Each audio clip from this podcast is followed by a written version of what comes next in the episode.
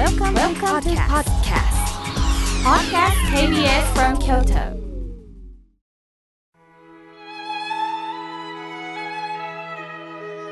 改めまして僧侶の河村明慶です今日の法話のテーマはたくましく生きる中にあるものについてお話しいたします今日は10月7日17で柔軟の日だそうです皆さん柔軟体操はしていますか？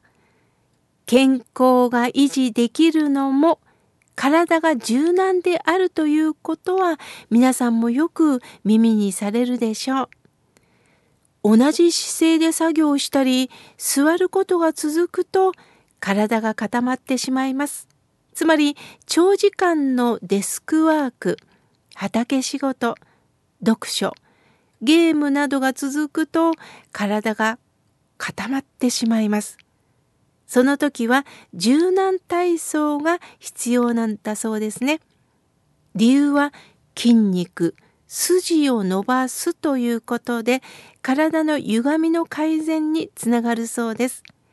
また柔軟体操は怪我の予防にもなります。そして血の巡りが良くなり代謝が上がるそうです。さて固まるのは体だけではありません。心も柔軟体操が必要です。人間は年を重ねていくと不思議と頑固になりやすくなると言います。理由は年齢を重ねるということは経験値がついてきますよね。経験していくことはとっても素晴らしいのですが経験することによって思い込みも強くなり今度は違う人の意見が受け入れられなくなることもあるんです。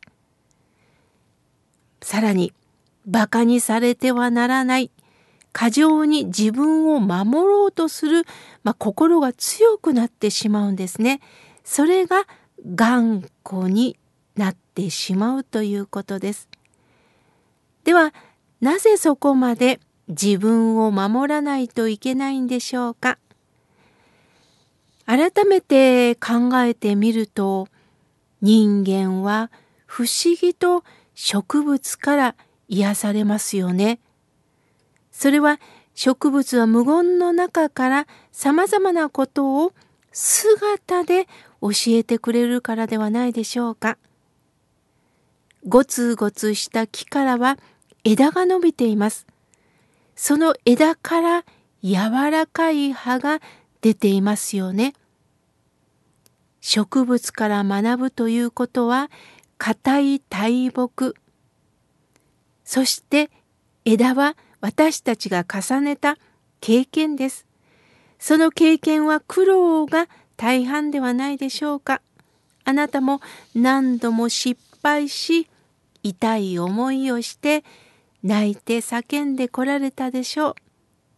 ある時には自分を守らないといけません。ですから自然と硬くもなっていきます。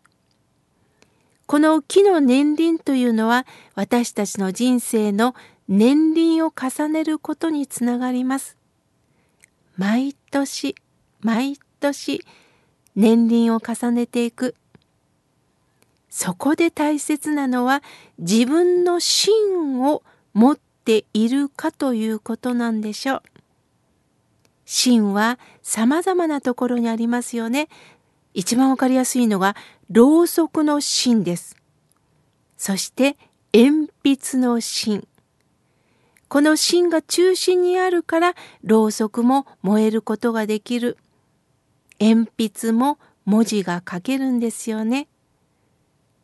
私たちにも自分の芯というものがあるでしょうかただ自分の思いだけを、経験だけを自慢にしてしまう。誰かに伝えてしまう。しかし、どんなことがあっても大切なのは、芯を持つということです。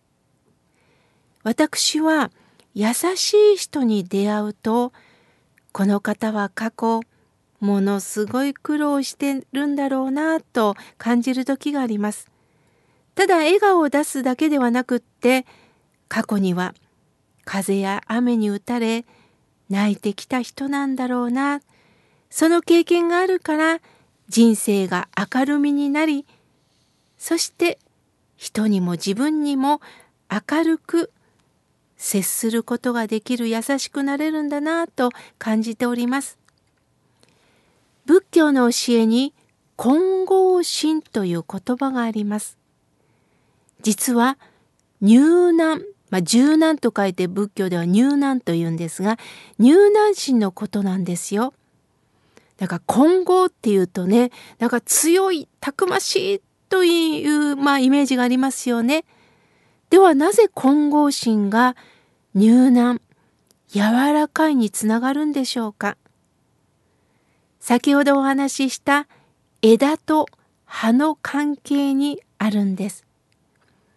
混合心は自分の生きる方向性をはっきり持ち、様々な人の誘惑、情報、つまり煩悩に惑わされない心のことを混合心と言います。しかし、ただ意志を強くするだけだと固まってしまいます。本当の混合心とは同時に教えを素直に聞いていける心のことなんです。ありのままに耳を傾けることができるのか、これが混合心。入難につながるんですね。今このお話を聞いてくださりあなた様は「よし今日から柔らかい心になるぞ」と誓われたとします。しかし誓ったから急に柔らかい心になれるわけではないんですね。